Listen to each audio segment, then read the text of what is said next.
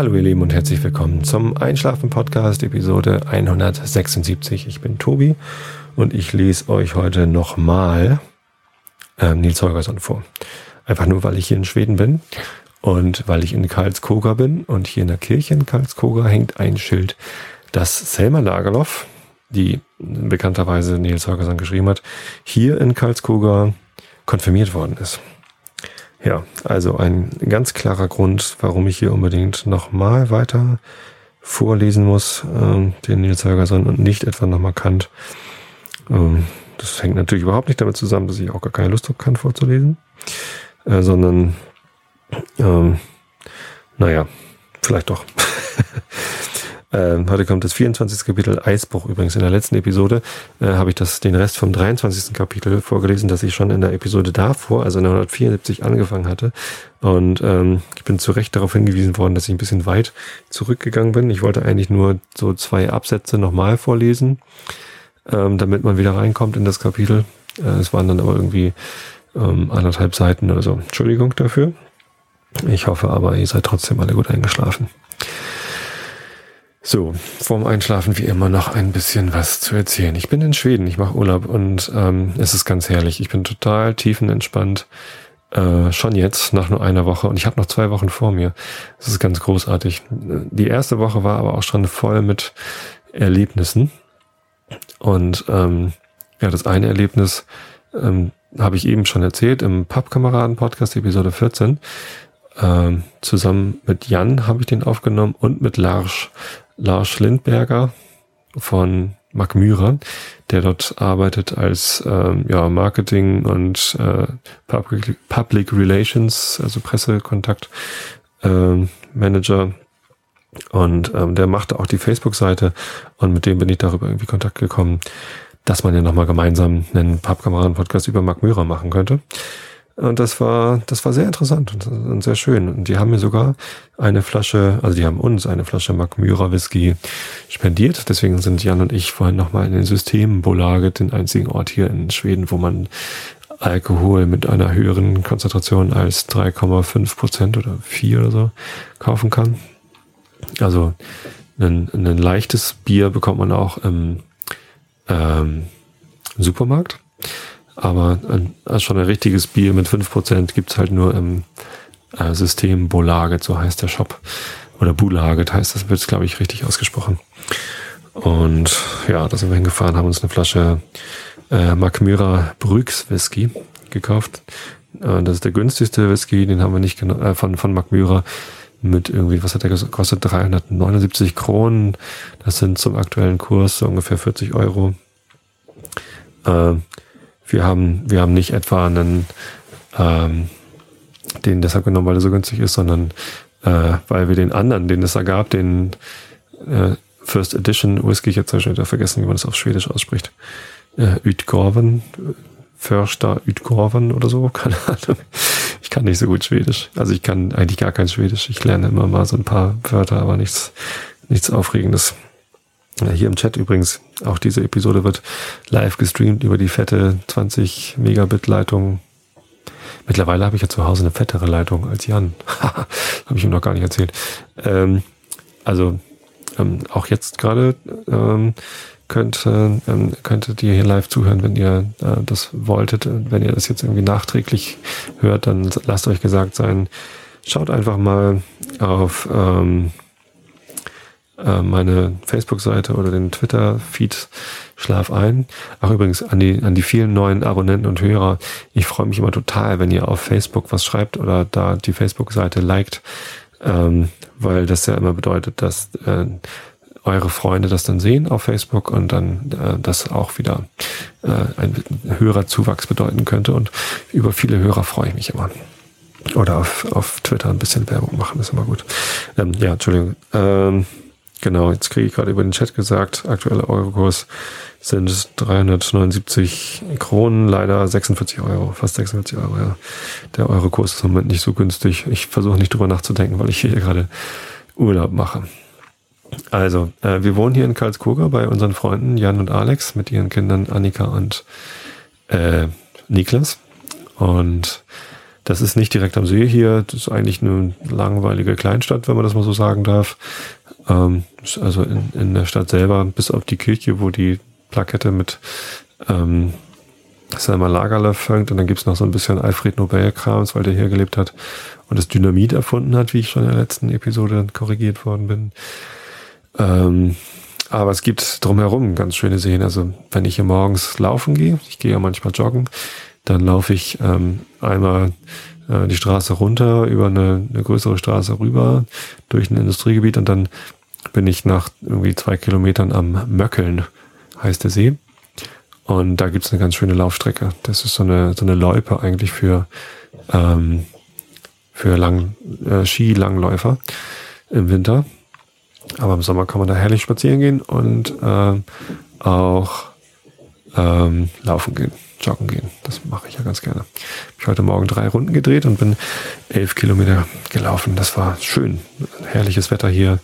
20 Grad, sonnig, nicht zu warm, ähm, aber warm genug für äh, jetzt wird hier nebenan Staub gesaugt. Ist ja ungünstig. Ich hoffe, ihr hört das nicht. Hm. Rappel, rappel, rappel. Warum muss denn da jetzt Staub gesaugt werden? Ja, es soll ja auch Leute geben, die schlafen zu Staubsaugergeräuschen am besten ein. Also lasst euch hier von dem Staubsaugergerumpel in den Schlaf fegen. Wobei das ist dann, glaube ich, eher der Motor. Ne? Wenn man den, wenn man den Motor laufen hört, dann äh, äh, schläft man ein, weil das dieses gleichförmige Geräusch ist. Wie auch immer. Ich schweife ab. Äh, elf Kilometer gelaufen, genau. Ähm, elf Kilometer äh, sind wir heute ähm, den Tag über dann nochmal gegangen äh, als Spaziergang. Das war richtig schön. Also wenn ihr mal hier in der Nähe von Karlskoga seid, kann ich euch empfehlen, den Ongschön, ja, so wird er, glaube ich, ausgesprochen, äh, geschrieben wird er A-N-G-S-J-Ö-N.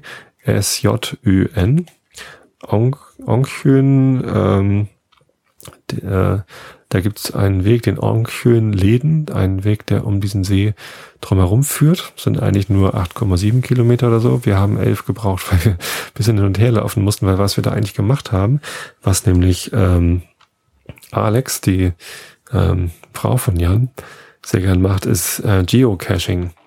Ich hatte ja schon mal von Geocaching erzählt hier im Podcast, das ist eine Weile her, und wurde dann von, von anderen Podcastern gefragt, ob ich nicht mal wieder was über Geocaching machen sollte. Welche andere Podcasts waren das? Ich glaube, es war einer, der sich viel mit Geocaching auseinandersetzt. Habe ich jetzt ganz vergessen. Ja, zumindest ist Geocaching ein nettes Spiel. Ähm, vor allem, wenn man mit Kindern spazieren gehen will, ist es eine tolle Ergänzung, ähm, quasi ein Gamification-Ansatz. Ah, die neueste Wikigeeks-Episode behandelt auch Gamification übrigens und hat auch, äh, hat auch Geocaching mit reingenommen. Und zwar äh, funktioniert das so, dass man auf einer Seite, nämlich geocaching.com, die Koordinaten für diese kleinen Verstecke, also Geocaches sind kleine versteckte Dosen mit einem Zettel drin und manchmal einem Stift drin. Und manchmal, wenn es eine große Dose ist, auch noch äh, mit Sachen zum Tauschen drin, so, sogenannte Tauschcaches. Die sind also versteckt an bestimmten Orten und die Geokoordinaten in Länge und Breite, äh, möglichst auf die Sekunde genau, die äh, sind dann eben auf geocaching.com hinterlegt. Für Smartphones gibt es natürlich Apps dafür. Also fürs iPhone gibt es eine App direkt von geocaching.com, kostet leider auch Geld, irgendwie acht Euro oder so. Für Android, mein Telefon, ähm, also ich habe ein Android-Telefon, gibt es eine kostenlose App, die heißt CGeo, C Geo. Ähm, die ist auch sehr gut und ähm, kostenlos. Und da kann man eben auch nach diesen Caches suchen und sich dann anzeigen lassen, äh, wo sie sind. Die haben da ja GPS eingebaut, die Geräte. Und äh, dann kriegt man so einen Kompass angezeigt mit einem äh, mit der Angabe, wie weit man noch in die angezeigte Richtung gehen muss. Ja, und wenn man da ist, muss man dann eben suchen. Und was wir heute gemacht haben am Orgschön äh, Läden, äh, da hat jemand acht Caches auf diesem Wanderpfad um den See herum versteckt. Immer im Abstand von, naja, dann eben so ungefähr ein Kilometer oder ein bisschen mehr.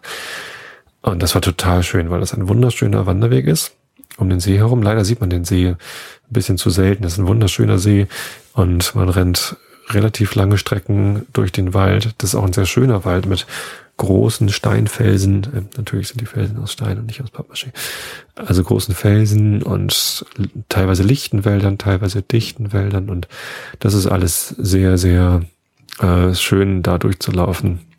Leider ist dieses Jahr angeblich eins mit, mit mehr Mücken als sonst. Ich habe tatsächlich auf meinen bisherigen Schwedenurlauben fast, nee, habe ich noch nie einen Mückenstich gehabt. Also dieses Gerücht, dass äh, Schweden immer voll ist mit Mücken, das konnte ich bisher überhaupt nicht bestätigen. Dieses Jahr schon. Also dieses Jahr gibt es viele Mücken. Aber naja, dann hat man halt einen Mückenstich oder zehn, das ist ja nicht so schlimm. Ja, meine Tochter hat es ein bisschen heftig erwischt, die Kleine, die hat 14 Mückenstiche im Nacken gehabt, nachdem wir letzte Woche auf dem Campingplatz übernachtet hatten. Also das war dann schon ein bisschen viel vielleicht. Rumpel, rumpel. Ich glaube, ich muss mal auf Pause drücken und hier was rausschneiden. Das ist ein bisschen laut. Moment.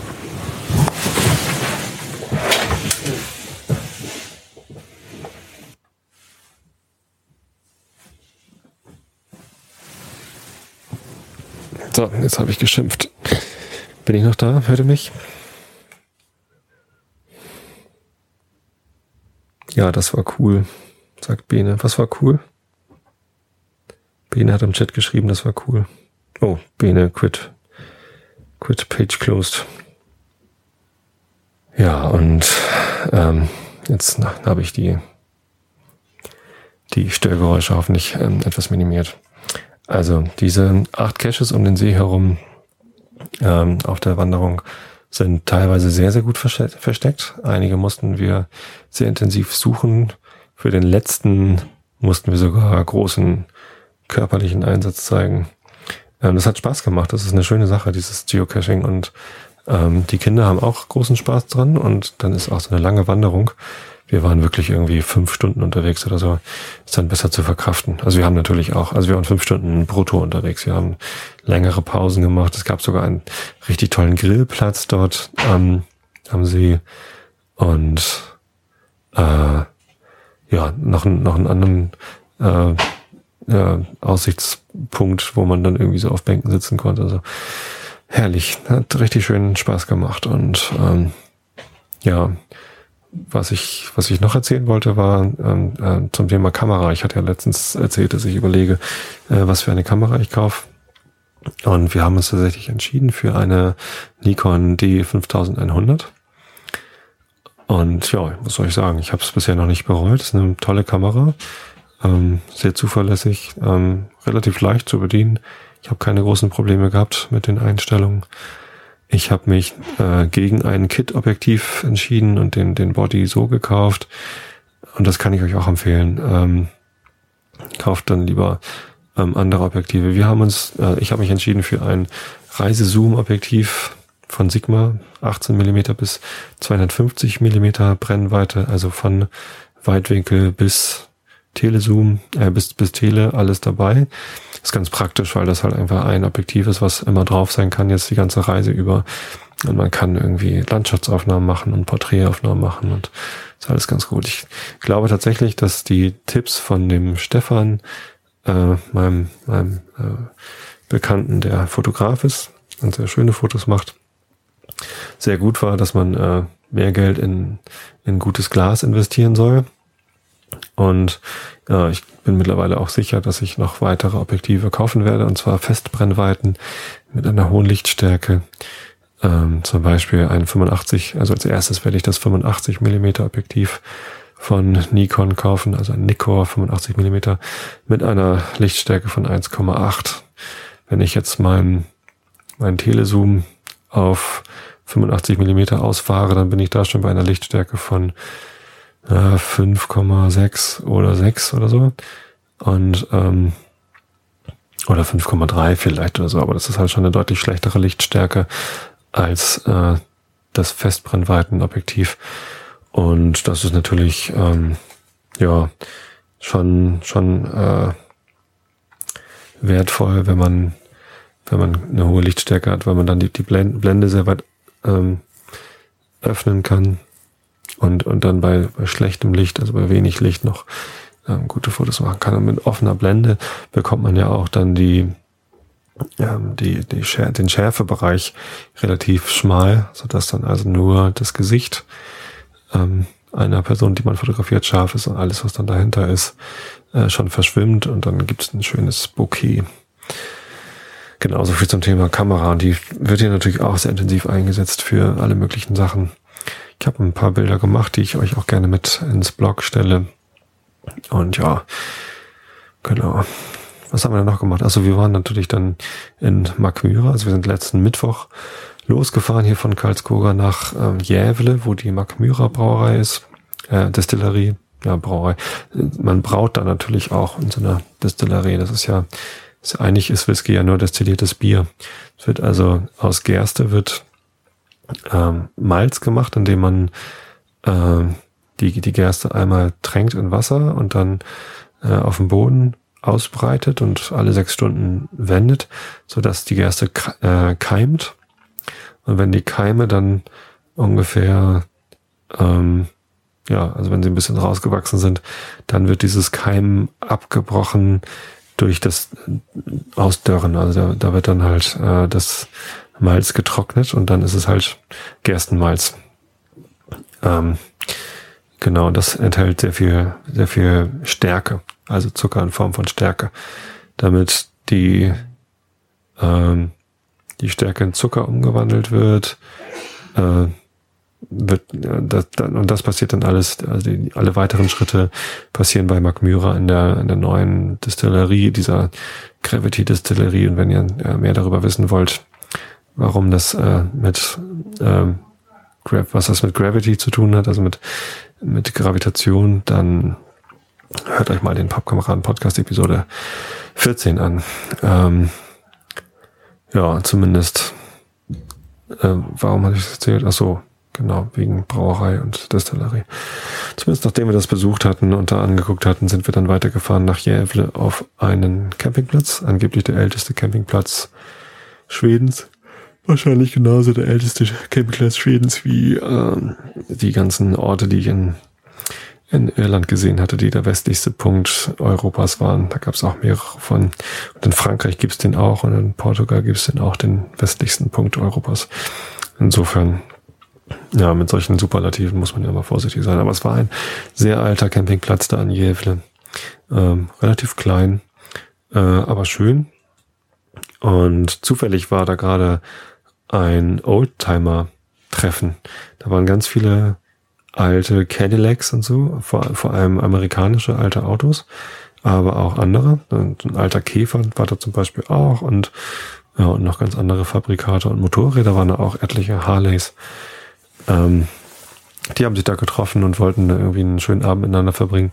Leider hat es dann angefangen zu regnen und dann mussten die alle wieder ihre Verdecks zumachen von ihren Cabrios, die sie da hatten. Ähm, die meisten sind dann auch abgereist. Aber tatsächlich ist es so, dass wir auf der ganzen weiteren Reise, wir sind dann von Jävle am nächsten Tag weitergereist Richtung Urscha am Siljansee, beziehungsweise am Urschorn, äh, Urscha schön, also dem See von, von, von der Urscha Stadt. Ähm, und äh, überall sah man diese alten Cadillacs und andere alte amerikanische ähm, Autos rumfahren. Ja, ähm, ja, und in Urscha war es auch sehr schön viel. Auf der Strecke ist eine, eine Sommerrodelbahn, die kann ich jedem von euch empfehlen, der hier in der Gegend äh, rumfährt. Das ist äh, ein bisschen anders als die Sommerrodelbahnen in Deutschland, wo das mehr so ja, Schienensysteme sind. Ähm, hier ist es tatsächlich so eine, so eine Blechwanne, wo man durchrast. Ähm, dafür ist die Strecke nicht ganz so interessant. Also man fährt keine Kringel und so und äh, es gibt halt keine keine Brücken, wo man über die eigene Bahn rüberfährt, sondern es geht halt einfach in, in Schlangenlinien runter, aber mit schönen Kurven und äh, man wird ziemlich schnell. Und vor allem hat man zwei Spuren nebeneinander. Das ist auch sehr witzig. Dann kann man halt Rennen fahren. Macht Spaß. Leider sind sowohl Jan als auch ich äh, jemals einmal aus der aus dem Wagen gefallen. Und wenn man dann auf dieser glatten äh, Metallrinne mit mit Haut rüberrutscht, dann macht man sich so hübsche kleine ähm, so Schürfwunden. Aber macht nichts. Sehr glatte Schürfwunden. ja, ist nicht so schlimm. Ja, macht, macht großen Spaß, diese Marodelbahn. Und der Campingplatz in Urscha, der ist ähm, deutlich neuer und sehr viel größer. Also das ist ein riesen Campingplatz. Man kommt da an, es ist gleich so eine dreispurige Einfahrt neben der dreispurigen Ausfahrt. Und ähm, die Rezeption, die relativ groß ist, ist an einem riesigen Haus dran, wo noch eine Bowlingbahn mit drin ist und ähm, wo zwölf, zwölf Bahnen drin sind für Bowling und dann ist da noch so eine Spielhalle, wo man irgendwie Billard und andere Spiele spielen kann. Und das ist ja schon irgendwie ein Riesenteil. Da kam da, äh, sind wir draufgefahren. Es waren irgendwie ja, hunderte von, von Campingwagen und, ähm, und auch Zelten, wobei relativ wenig Zelte. Und dann gab es da irgendwie 25 von diesen Hütten. Wir haben sowohl in, in Jäfle als auch in Urscha in so ähm, in so Campinghütten Stügers gewohnt. Stügor. Ich, hab, ich glaube, Stüger ist Singular und Stügor ist Plural. Ähm, ja. Und ja, wie war denn das? Also die, die Stüger in, in Jävle, die war, die hatte zwar zwei Zimmer, also die Kinder hatten ein eigenes Zimmer, wobei Zimmer ein bisschen übertrieben ist, da war so ein Doppelbett mit einem kleinen Gang.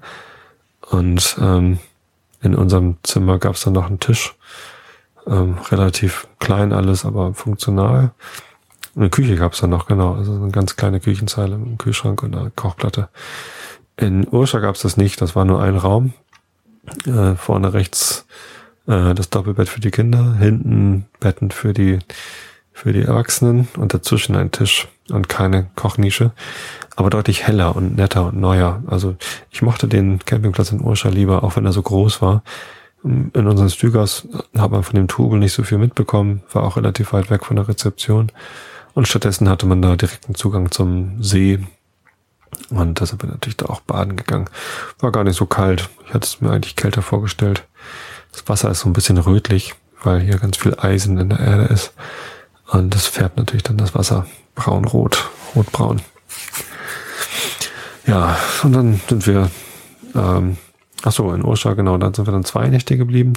An dem Tag dazwischen sind wir zum Björnpark gefahren, ein Bärenpark, so ähnlich wie die Wildparks bei uns in der Lüneburger Heide in Niendorf und in Hamburg in den Harburger Bergen. Ähm, aber mit deutlich weniger Tieren, die dafür deutlich mehr Platz haben. Also die Wölfe, da in dem, in dem Bärenpark gab es nicht nur, nur Bären, und natürlich gab es auch Bären, aber eben auch Wölfe und Tiger. Und alle Tiere hatten sehr viel Platz. Also das war schon, war schon richtig toll. Der eine Eisbär ähm, hat so ein bisschen einen, ja, einen traurigen Eindruck gemacht, weil er so vor dem, vor dem Zaun hin und her getigert ist, immer 20 Meter hin, 20 Meter zurück. Aber er hätte halt ein riesen Gelände gehabt mit einem großen See und ein bisschen Hügel und, und ein bisschen Wald und so. Das ist schon schön da. Und ja, im Winter haben die ja auch viel Schnee hier. Insofern, ähm, das ist auch ein Skigebiet übrigens da. Und die, die Bären, die sind da so auf 500 Meter Höhe. Ist natürlich nicht besonders hoch, also ist kein, kein hoher Berg, aber ähm, schon, schon ein bisschen weiter oben. Und es gibt da auch einen Skilift. Insofern denke ich mal, ist das im, Winter auch ein beliebtes Skigebiet mit schönem Blick auf den Urschar, schön und den Siljansee. Ja, ja, deswegen denke ich mal, wird der Eisbär das da auch kalt genug haben. Ja, das war schön. Und ja, nach dem zweiten, nach der zweiten Nacht in Urschar sind wir dann zurückgefahren. Hier nach Karlskuga und hier sind wir jetzt. Heute haben wir diese schöne Wanderung um den Onk schön gemacht. Sehr, sehr schön. Ich bin echt schon total entspannt und äh, vermisse halt Deutschland und die Arbeit überhaupt nicht, muss ich sagen. ja, jetzt sind wir eine Woche hier in Karlsruhe und danach fahren wir dann, also am Samstag fahren wir nach ähm, in die Nähe von Wimmerby, wo Astrid Lindgren aufgewachsen ist. Nach Ingartorp heißt es, glaube ich. Das ist dazu zwischen Wimmerby und äh, Marianne Lund. Wenn ihr euch erinnert, ähm, der, der Michel aus Lönneberger, also Lönneberger gibt es nicht wirklich, das heißt, glaube ich, Kathult oder so. Ähm, also den Hof gibt's wirklich, der heißt nur nicht Lönneberger. Den kann man auch besichtigen. Da war vor drei Jahren schon mal. Und von dort Äh, da ist er mal dann auf die Fahnen, auf den Fahnenmast hochgeklettert und beziehungsweise, nee, seine kleine Schwester, ne? Die hat er da hochgeschickt und dann hat sie gesagt, ich kann, glaube ich, Marianne Lund sehen oder so. Ja, da fahren wir dann hin am Samstag und deswegen wird es am kommenden Montag wahrscheinlich keinen Einschlafen-Podcast geben, äh, weil ich glaube ich nicht von dort aus senden kann. Ich werde mal gucken, ob ich da einen aufnehmen kann und dann irgendwie ähm, über über HSDPA hochladen kann oder ob es dann einen WLAN-Café gibt. Also, aber live wird es das auf jeden Fall nicht geben. Ähm, nächste Woche. Ich hoffe, ihr könnt das verschmerzen. Ja, die Woche drauf bin ich dann schon wieder da. Ja, zu Hause in Hamburg. Ja, so viel dazu. Wie spät ist es denn eigentlich? Wie, wie lange nehme ich schon auf? Äh, keine Ahnung. Ich glaube, ich fange jetzt mal an mit Vorlesen. Ne? Ich habe auch eben schon so viel gesprochen im, im Pappkameraden-Podcast. Nicht, dass meine Stimme noch nachlässt. Ich muss das ja gleich auch noch ähm, zerschnibbeln und so. Ah, die anderen haben aufgehört mit Putzen. Dann wird es jetzt auch ruhiger. Okay, also, dann kommt jetzt der Eisbruch. Kapitel 24 im Nils Holgersson Buch. Also Augen zu und zugehört. Der Eisbruch. Donnerstag, 28. April. Am nächsten Tag war schönes Wetter und heller Sonnenschein. Es wehte freilich ein starker Westwind, aber darüber konnte man sich nur freuen, denn er trocknete die Wege, die von dem heftigen Regen des vorhergehenden Tages ganz aufgeweicht waren. Früh am Morgen kamen die beiden Kinder aus Smallland, das Gänsemädchen Orse und das kleine und der kleine Mats die Landstraße gegangen, die von Sörmland nach Närke hineinführt. Der Weg ging an dem südlichen Ufer des Chelma entlang, und die Kinder betrachteten das Eis, das noch den größten Teil des Sees bedeckte. Die Morgensonne warf ihren hellen Schein auf das Eis, und es sah gar nicht so dunkel und unheimlich aus wie sonst das Frühlingseis, sondern es schien weiß und verlockend. Soweit sie darüber hinsehen konnten, lag es fest und trocken da. Das Regenwasser war schon in die Löcher und fest äh, und Spalten hineingelaufen äh, oder auch von dem Eis selbst aufgesogen. Sie sahen nichts als die herrliche Eisfläche. Das Gänsemädchen Orse und der kleine Mats waren auf der Wanderung gen Norden begriffen, und sie mussten unwillkürlich denken, wie viele Schritte ihnen erspart werden würden, wenn sie quer über den großen See gehen könnten, statt rund um ihn herumzuwandern. Sie wussten wohl, dass Frühlingseis heimtückisch ist, aber dies sah ja so vollkommen sicher aus. Sie konnten sehen, dass es drinnen am Lande mehrere Zoll dick war, und sie sahen auch einen Weg, den sie verfolgen konnten, und das gegenüberliegende Ufer erschien so nah, dass sie in einer Stunde hinübergelangen mussten. Komm, lass es uns versuchen, sagte der kleine Mats. Wenn wir nur acht geben, dass wir nicht in eine Wake hineinplumpsen, so wird es schon gehen. Und damit begaben sie sich auf den See hinaus. Das Eis war nicht allzu glatt, es ging sich sehr angenehm darauf. Es stand freilich mehr Wasser darauf, als sie vom Wege aus hatten sehen können, und hier und da waren Blasen im Eis, wo das Wasser auf und nieder quoll von den Stellen muss man sich in Acht nehmen, aber das war ja eine Kleinigkeit mitten am Tage in dem hellen Sonnenschein. Es ging schnell und leicht vorwärts, und die Kinder sprachen von nichts weiter, als wie klug sie gewesen waren, übers Eis zu gehen, statt die aufgeweichte Landstraße zu verfolgen. Als sie eine Strecke gegangen waren, kamen sie in die Nähe von Wienö. Da sah eine alte Frau sie von ihrem Fenster aus. Sie trat an die Tür hinaus, winkte ihnen und rief etwas, das sie nicht hören konnten. Sie verstanden sehr wohl, dass sie sie warnte, ihre Wanderung fortzusetzen. Aber sie, die selbst draußen auf dem Eis waren, konnten ja sehen, dass keine Gefahr vorlag. Es würde ja dumm sein, an Land zu gehen, wenn alles so vorzüglich ging. Sie wanderten also an der Wienhöhe vorüber und hatten nun eine meilenweite Eisfläche vor sich. Hier draußen war stellenweise so viel Wasser auf dem Eis, dass die Kinder große Umwege machen mussten. Aber das fanden sie nur ergötzlich. Sie wetteiferten, ausfindig zu machen, wo das Eis am besten war. Sie waren weder müde noch hungrig. Sie hatten den ganzen Tag vor sich und sie lachten nur, wenn sie auf neue Hindernisse stießen. Von Zeit zu Zeit sahen sie nach dem gegenüberliegenden Ufer hinüber. Es schien noch so weit weg, obwohl sie schon eine gute Stunde gegangen waren. Sie waren ein wenig erstaunt, dass der See so breit war. Es ist, als wenn das Ufer vor uns wegliefe, sagte der kleine Matz. Hier draußen war kein Schutz gegen den Westwind.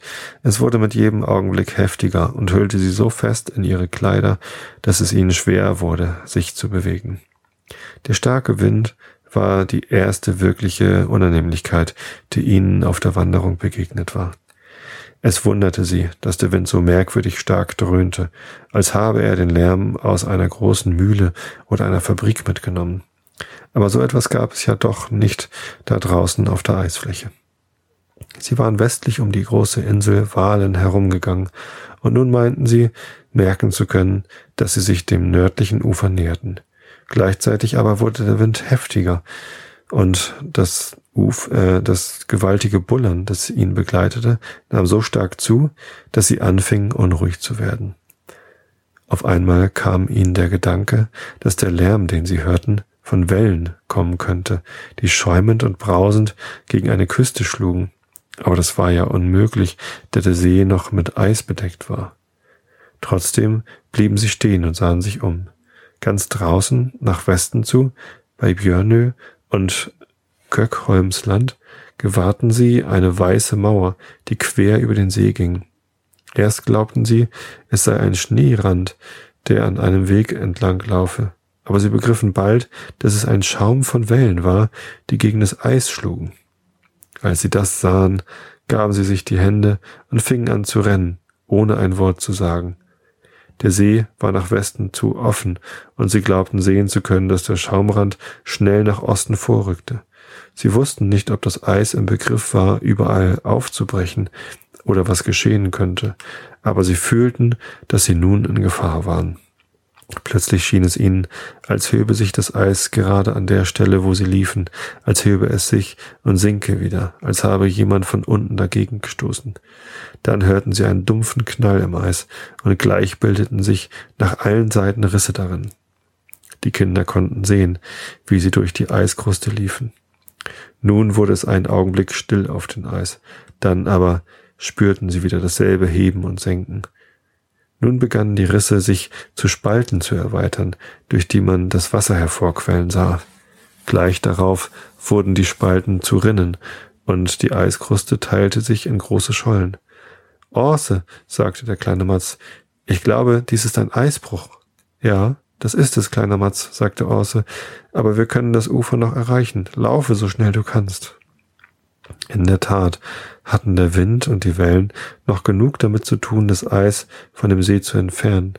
Die schwerste Arbeit war freilich getan, wenn erst die Eiskruste zerbrochen war, aber alle die Stücke sollten wieder geteilt und gegeneinander geworfen und zertrümmert und zerrieben und aufgelöst werden. Es war noch eine Menge hartes, festes Eis vorhanden, das große ganze Schollen bildete. Die größte Gefahr für die Kinder aber war, dass sie keinen Überblick über das Eis hatten. Sie vermochten nicht zu sehen, wo die Spalte so breit waren, dass sie nicht darüber hingelangen konnten. Sie wussten nicht, wo sie die große Eisschollen finden sollten, die sie tragen konnten. Daher wankten sie aufs Geratewohl hin und her. Sie kamen weiter auf den See hinaus, statt sich dem Ufer zu nähern. Sie wussten nicht äh, aus noch, äh, sie wussten nicht aus noch ein, da draußen auf dem berstenden Eis. Und sie waren so bange, dass sie schließlich stehen blieben und weinten. Da kam eine Schar wilder Gänse in gestrecktem Flug über ihren Köpfen daher. Sie schrien laut und stark, und das Sonderbare war, dass die Kinder deutlich die Worte hörten, ihr müsst nach rechts gehen, nach rechts, nach rechts. Sie setzten sofort ihre Wanderung fort, den Rat befolgend. Aber es währte nicht lange, da standen sie wieder zögernd vor einem breiten Spalt. Wieder hörten sie die Gänse über ihren Köpfen schreien, und aus ihrem Gegacker konnten sie einige Worte unterscheiden. Bleibt, wo ihr seid. Bleibt, wo ihr seid. Die Kinder sprachen kein Wort miteinander über das, was sie hörten, aber sie gehorchten und standen still. Nach einer Weile glitten die Eisschollen zusammen, und sie konnten über den Spalt gelangen. Dann gaben sie sich wieder die Hände und liefen weiter. Sie ängstigten sich nicht nur vor der Gefahr, sondern auch vor der Hilfe, die ihnen zuteil wurde. Bald standen sie wieder still und besannen sich, aber sofort hörten sie eine Stimme von oben aus der Luft. Geradeaus, geradeaus, geradeaus, sagte eine Stimme.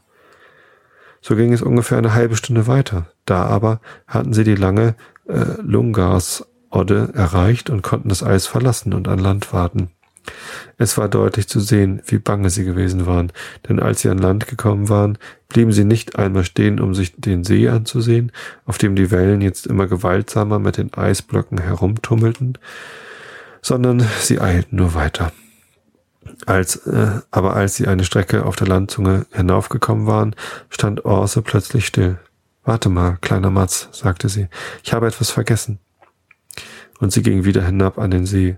Dort begann sie in ihrem Beutel zu wühlen und zog schließlich einen kleinen Holzschuh heraus. Den stellte sie auf einen Stein, wo man ihn ganz deutlich sehen konnte, und dann kehrte sie zu Mats zurück, ohne sich noch einmal umzuwenden. Kaum aber hatte sie den See, den Rücken, äh, kaum aber hatte sie dem See den Rücken gekehrt, als eine große weiße Gans wie ein Blitz aus der Luft herunterschoss, den Holzschuh ergatterte und mit derselben Eile wieder in die Luft hinausschoss. So, das war's. Das nächste Kapitel heißt die Erbteilung und das lese ich euch vielleicht nächste Woche vor, vielleicht ein bisschen später. Ich wünsche euch allen eine gute Nacht. Schlaft recht schön. Hier in Schweden ist gerade die blaue Stunde, wenn ich rausgucke. Sieht das so aus? Ja. Wird auch so langsam dunkel. Also. Ich wünsche euch eine schöne Woche. Bis dann.